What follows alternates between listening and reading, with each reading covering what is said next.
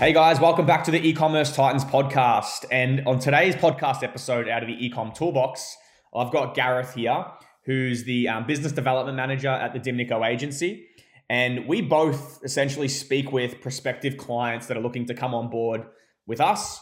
So we jump into a lot of ad accounts, we have a look at a lot of brands, audit their ads and their marketing and everything, and kind of you know put together a roadmap from where they are now to where they want to be. And on this um, podcast episode, we wanted to discuss the concept of how much to spend at each stage of the funnel.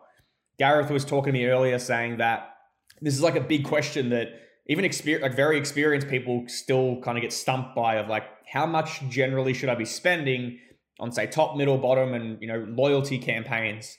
Um, and Gareth's going to dive into what we do with our clients um, and how much we spend on each stage and we're going to talk about why it's important as well. So we'll discuss that. So, Gareth, do you just want to introduce yourself and then we can dive into the topic? Yeah, sure. Hey guys, I'm Gareth. I'm obviously business development manager at Dimnico. Um, I chat to clients on a, on a daily basis, and so we know what clients are going through in terms of really making sure that they maximize conversion. So yeah, excited to be chatting to you guys today. Awesome, dude. So yeah, tell, tell us a little bit about like you know you said from your experience, a lot of people are still asking this question, and always writing down notes of like, okay, I should be spending this much here and here. So yeah, tell me like what, how much should each person be spending on each stage of the funnel? Yeah, so like I said earlier, every single entrepreneur that I chat to, when we share this information, they always, always jot it down. So it's really, really important for them to know. Um, it's it's a bit of agency insight from our side, but typically, top of the funnel, we spend about seventy percent of our ad spend there. This is obviously a cold audience. We wanting to spend as much as we possibly can, so we can test and, and understand how that audience converts. Um, when we're looking at the, the middle of the funnel, that's where we'd spend about 12.5% of ad spend. So we break it down a little bit more. Um, bottom of the funnel, again, 12.5%. And then we leave 5% for retention, which is obviously really important from an email marketing and SMS perspective, keeping in touch with the clients that you've already onboarded as a client. So yeah, those, those are the, the percentages that we spend in each stage. Awesome. Yeah. And like, for you guys watching or listening to this podcast, like obviously just think of your marketing as a big funnel, right? Obviously at the very top, that's where the biggest portion is. So you got to spend the most. That's where the most amount of customers are going to come from. Then as you go down, a little bit less. As you go down, a little bit less. As you go down, a little bit less.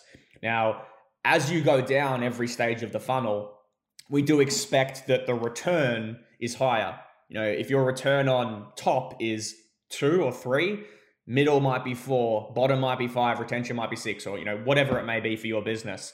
Um, but you're not going to be spending as much money on those areas, right? And obviously, it's a funnel. So if you stop putting cash in the top, you're not going to have anything down the bottom. It's just like if you pour water in the top, you know, and you stop, there's nothing down the bottom. So a lot of people try and spend a lot of money on their retargeting. Like I came across an account and they were spending about 80% of their budget on retargeting and they were wondering why their frequency was like 30 and they couldn't scale. And I was like, because you're spending nothing on top of the funnel. Um, so it's really important for you guys that you need to, you know, segment your budgets, as Gareth said, so that you are kind of consistently pushing people down the funnel. Now, just to be very clear, we are trying to get conversions at every step of the funnel. We're not trying to put people in and then only retarget them later to buy. We want them to buy at every stage of the funnel. And if we're profitable to our top of the funnel, then we know that we can really scale up the spend. So, you know, if you're spending 100 bucks a day, that's $70 a day on um, top of the funnel. Spending a thousand bucks a day, that's 700. 10,000 bucks a day, that's 7,000, etc. right? So that's really important. Um, and Gareth, tell me a little bit about like, you know, when we set up top, middle, bottom, and retention, like, you know, we obviously set up in a way that there's less overlap. And do you just want to explain a bit about how we do that um, to everyone listening? Yeah, so obviously when we when we set up campaigns, we make sure that when we're speaking to each part of the funnel, we obviously don't overlap to the other parts of the funnel. We want to understand that there are different customers at different parts of the funnel, and we're wanting to speak specifically to them. We're also not wanting to show um, different different customers, different parts, different media in in. Oh, yeah, different yeah. media. Yeah, different creators on different stages of the funnel. It's like, you know, if you're speaking to your bottom of the funnel, like people that have been to your website, you're probably going to show them different ads to people that have never come across your brand, right? So you definitely want to segment it there as well. And just want to touch on like because like a lot of people stuff up the exclusions um, in ads. So like let's say for top of the funnel, let's just kind of go through each stage actually while we're here. Like what are the different exclusions that you know? You know obviously, it's different for every business, but just you know, generally, theory speaking, like what are the exclusions that we're, we're putting on our clients' ads? So when we're talking about at the top of the funnel, we're wanting to obviously exclude our engaged audience and our and our website visitors. Those are those are big exclusions that we're wanting to focus on from the top of the funnel. When we're looking at the middle of the funnel, we're obviously wanting to want to exclude our website visitors, um, speaking to our engaged audience specifically. And then the bottom of the funnel, we want to obviously wanting to to exclude the middle and the top of the funnel. So we're wanting to exclude our cold audience and our engagers, focusing on really handling objections and making sure that they convert as a client. Yeah. So, you know, if you're targeting your top, you're excluding your middle, bottom customers. If you're targeting your middle, excluding your bottom and retention. You're targeting your bottom of funnel, you're getting rid of your customers. So that, you know, as Gareth said earlier, there's, you know, there's no overlap and you can get the messaging right to each stage of the funnel.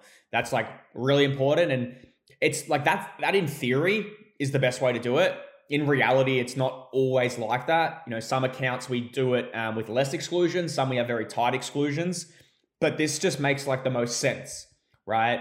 If you're got your top of the funnel that's targeting cold traffic and no that people that have engaged, been to your website or bought, they don't see your ads, which is good because you know that every dollar you spend on top of the funnel is going to brand new people. So that if that is profitable, then it's very scalable business like like a lot, like a lot of the accounts that we speak to, Gareth, people might have profitable campaigns, but they always say, "But I'm struggling to scale. I want to scale, don't know how to do it. Every time I scale, I hit a ceiling. I don't know how to go past this certain level of spend." It's just it's just a classic line, and I always just know I'm like in my head, there's two major things that are stopping them: exclusions and probably like their creatives. They're just like massively massively gaps that they don't have. Um, uh, probably also their experience as well. Like, you know, if you haven't spent a thousand bucks a day on ads and you're spending 500 bucks a day, it's scary. Like, how do you double my budget to that level, maintaining results? Like, if you don't have the experience to do it, you, of, you often can't. Um, do you kind of want to explain to people as well listening, like, let's come don't go to the creatives. So if someone's say showing top of the funnel ads to brand new people, how would that differ to someone who's say bottom of the funnel, like the creative? Like what would be different about it? So, top of the funnel, we're looking to create awareness and we're looking to inform. These are this is this is your cold audience. They know nothing about you, so you really need to create that awareness and and, and build on your brand reputation and understanding yeah. at that stage. When we're looking at the middle and the bottom of the funnel, these are more educational posts. These are posts that are, are wanting to handle objections. So, mm. any objections that you your consumers potentially have about your brand, about your product, we're wanting to handle those objections, whether it be a price point sensitivity, a quality factor. All of those need to be handled so that the the, the consumer is able to actually purchase and, and overcome those those those issues that they find with with the product. Awesome. And like I always just try and strip things back just to like the most basic thinking. You know, just like if I'm speaking to like a five year old person, I'm like, all right, let me explain to you top, middle, bottom of the funnel. How are you going to explain it to someone like that? And this is what I do. I'm like, all right, if someone's never heard of your brand, your your store, your website, you need to yeah. speak to the reasons why they would want to go to the website, why they would want to buy your product, right? And everyone buys for a different reason. Maybe there's like you know, you've got your ecom store or whatever, and you've got 10 different main reasons people buy your product. You know, one or two of them are going to bring in majority of your customers. So you're going to spend majority of your time on creatives and messaging for that audience for your top of the funnel, right? Like let's just take um, an example from one of our clients, like a supplement client, for instance. Um, they're, they're the main reason why people buy from this um, from this brand is because like it's a, it's a children's supplement client, for instance, and they these kids are like having tantrums. They're acting out. They're behaving uh, badly. They can't focus. These are the problems that the parents are experiencing with their kids, right? And the, the product helps solve that problem so that um, you know they don't have those problems anymore, and then they're in a better mood and whatever. They can focus better. You know, not less of a pain or whatever it may be. So the ads at top of the funnel speak to the problems. It's like, are your kids experiencing this? It's for this reason. Here's our product that solves this problem, and here's the people that it's helped, and these are all the benefits and the features and authority, social proof, whatever. You're kind of taking them on yeah. a journey of like, hey, you don't know anything about us, but are you experiencing this problem? Or here's a reason why our product might help you or why it might benefit you. Go buy it. And uh, definitely, you know, awareness and informing, but we're definitely still trying to get them to buy. And that's a really important um, concept that people need to understand is we don't spend money on the top of the funnel for the sake of it. Like we're getting these people to purchase. And that's why I say create ads speaking to the reasons why they buy because we're going to get them to buy. And if they don't, then we've got all the objection handling content at middle and bottom of the funnel that's going to get them over the edge. Um, does that? Do you have anything to add to that, Gareth? No, completely agree with you. Just make sure that your creatives speak to individual parts of the funnel and that you're speaking to the consumer in that part of the journey. Really, really important to to bring them through. Yeah, awesome. And let's talk quickly just about like different um creatives for like middle and bottom of the funnel. You know, like for instance, you might have like a review video or something like that, right? Yeah. Like what are some content types that people could start running or testing for the middle and bottom of the funnel? Oh, there's tons. So we can look at things like reaction videos, product showcasing videos, unboxings, um, a simple text between friends on how uh, talking about product quality and mm. and how surprised they were at how incredible the product is.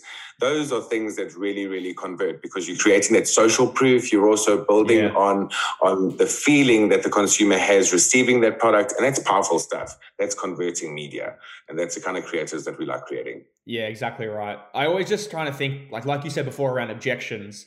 It's like yeah. Just if you're if you're sitting here listening to this podcast and you're like, all right, I get this, but like like I don't really know what the objections are or whatever. Just ask yourself this questions like, okay, you've got the top five reasons people buy your product, you know, A, B, C, D, whatever.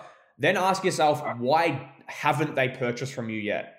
Okay, they haven't bought yeah. from my brand because um, they don't know if it works. They don't know if customers trust this brand, or like they don't know if you know they've even got customers. They don't know about the quality. Is there a guarantee? Is it too expensive? Like you know, these I just listed five off the top of my head. There'd be 10, 20 different reasons why they haven't purchased from your brand yet, right? Your ads, middle and bottom of the funnel, is about handling those objections. So as Gareth said before, around like quality, maybe you had a video showing like the unboxing experience and and like a customer talking about the phone or the quality of the product or whatever it is that would handle the objection of quality. Then someone else's objection is like price. I actually saw a really good ad um, today that was talk that did this handled this really good. It said something like uh, this woman was talking about like you know last year i spent $2500 on supplements and my health got worse that was like the opening to it. And then she was talking about how she spent all this money and lost, like, didn't didn't improve her health.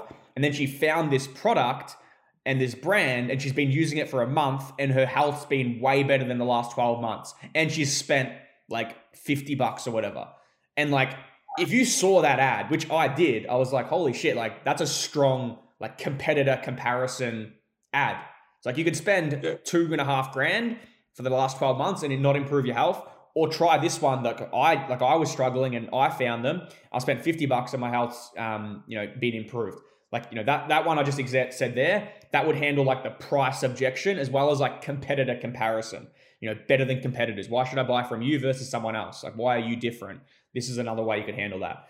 Anyway, I kind of just went a bit rogue there. Um, but yeah, like any other thoughts you have on different um different types? Like I know we were talking about today, uh, like taste testing ones. Like, give give an exa- can you give an example, Gareth, of like how someone might run that for a, a particular type of brand?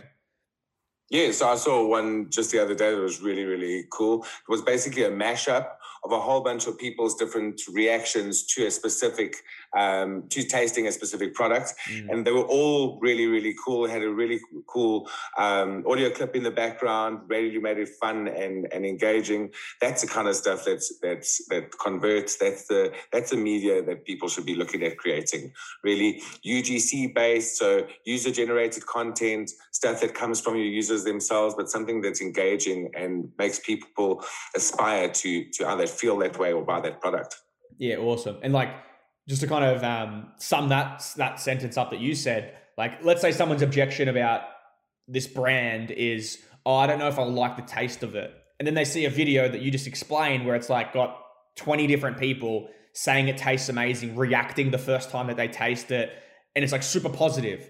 You know that handles the taste objection as well as like it builds more trust because there's like 20 different people trying it. You know, you might not have 20 different clips for all you guys listening um, of different pieces of content, but just film like if you've got the product in your house and you're trying to sell it, film yourself tasting it and enjoying it. Get your parents, your brother, your friends, some of your customers, whatever. Often people overthink this stuff. It's like, oh, I got all these ideas and I, I want to get all this content, but I don't know where to start. It's just like, okay, don't you're putting this big wall there to make your life difficult. It's just like, what's the first step you can take? All right, I need to film a video that's unboxing. I've got the product, I've got my phone, let's just film a video. And like, don't mean don't need don't think like it needs to be professional and amazing and all this kind of stuff. The best stuff converts is like super organic. And just to kind of uh, make you guys understand, one of our old clients, a pregnancy box subscription company, this is really funny. They had this video running for like two years when we started with them, and it was this unboxing video that was like the most pixelated thing you've ever seen. It was just horrible, but it was converting. And we said, all right, well, this is converting. Let's remake it. So we literally made the exact same video, but like, you know, 4K or whatever. And it just was just horrible. like the results were just no good. So like that just kind of shows you the emphasis of things don't need to be professional. They just need to be you, you don't know what's going to work best for your brand. So just test it, see what happens. Um, but you're better off testing like volume of creatives and audiences and things like that versus trying to find the perfect thing. You know, it's like 80 20 rule, you know, focus on the stuff that's going to bring the most amount of results. In, and the reality with marketing is you have no idea what's going to work. You could put all your effort into this like amazing thing and it just flops. Or you spend five seconds taking a photo of your product and it just crushes it. Like, who knows? Anyway, um, that's kind of everything we wanted to talk about in this podcast. Just a, is there anything you want to add, Gareth, before I sum, sum, sum it all up? No, that's it. Like you said, just focus on on volume versus perfection in your creatives and, and test as much as you can. That's going to put you in a good place. Yeah, awesome. And like just just just just a, one last point on that. I know I kind of always just go on random tangents, but whatever. Um, think like think about it, right? You might spend two weeks perfecting a creative, and then you start spending a hundred bucks a day on it, right? And then it flops after seven days, and you get bad results. I might spend a day putting together ten creatives, and then I spend a hundred bucks a day, and five of them convert, five of them don't. But I've got so much more data so much more like things that are going to work than you do because you've spent so long trying to be a perfectionist. And that's just not the that's not how you're going to win in marketing. And even if your thing does perform, I will be in a better position because I've tested more things.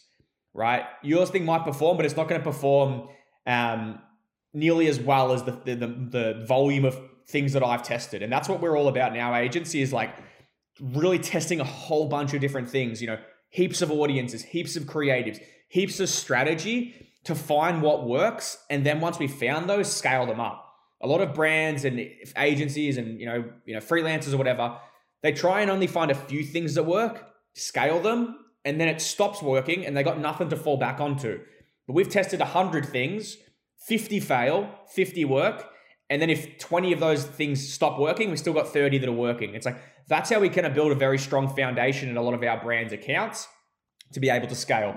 So just thought that was really important. All right, just to kind of summarize the whole podcast, guys.